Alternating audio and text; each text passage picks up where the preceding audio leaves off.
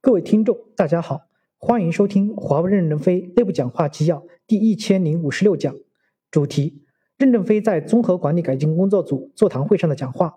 二接上文，本文刊发于二零二一年四月十五日。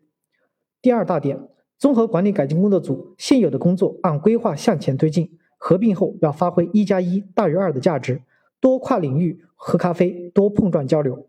第一小点。合同管理、日落法秘书处、邮件清洁等现有的工作按规则继续向前推进。第一，正常的合同关闭工作交由合同商务部来负责，合同商务部所有人员都要经过资格考试，不通过考试就不能上岗。所有相关的干部上岗也必须要通过合同管理的考试，不同岗位按不同类别来考。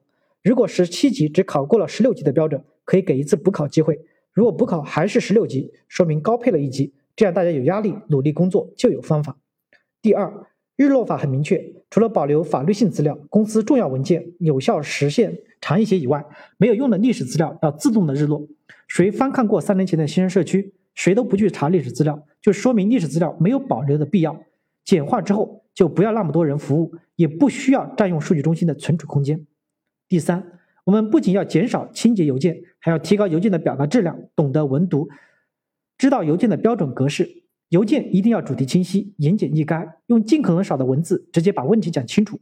法律文件一定要准确，少用形容词。将来要有明确的规定，除了科学家写论文不去干预外，凡是工作联络单内容，十七级以上约一百字，十六级两百字，十五级以下可以三百字。如果你表达不清楚，打仗的时候命令都可能喊错。第四，现在的机关还没有开始改革，将来机关的各项改革应该是自下而上，要做减法。机关要聚焦在为一线作战提供服务与支持。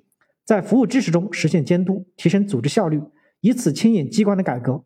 当合同在代表处审结，数据在代表处审结之后，代表处能自我运行。未来公司机关管什么？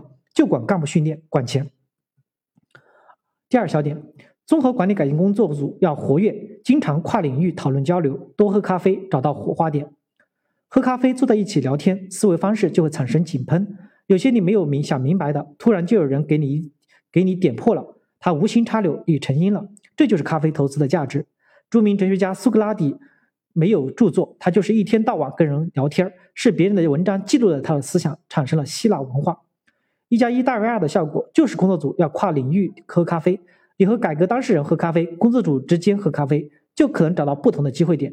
他冒出一点火花，刚好启发了你。本来是两杯咖啡，你又喝了一杯精神咖啡，不就是一加一大于二了吗？所以。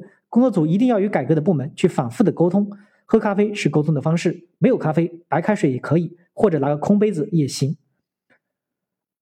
二零二一年四月二十三日，感谢您的收听。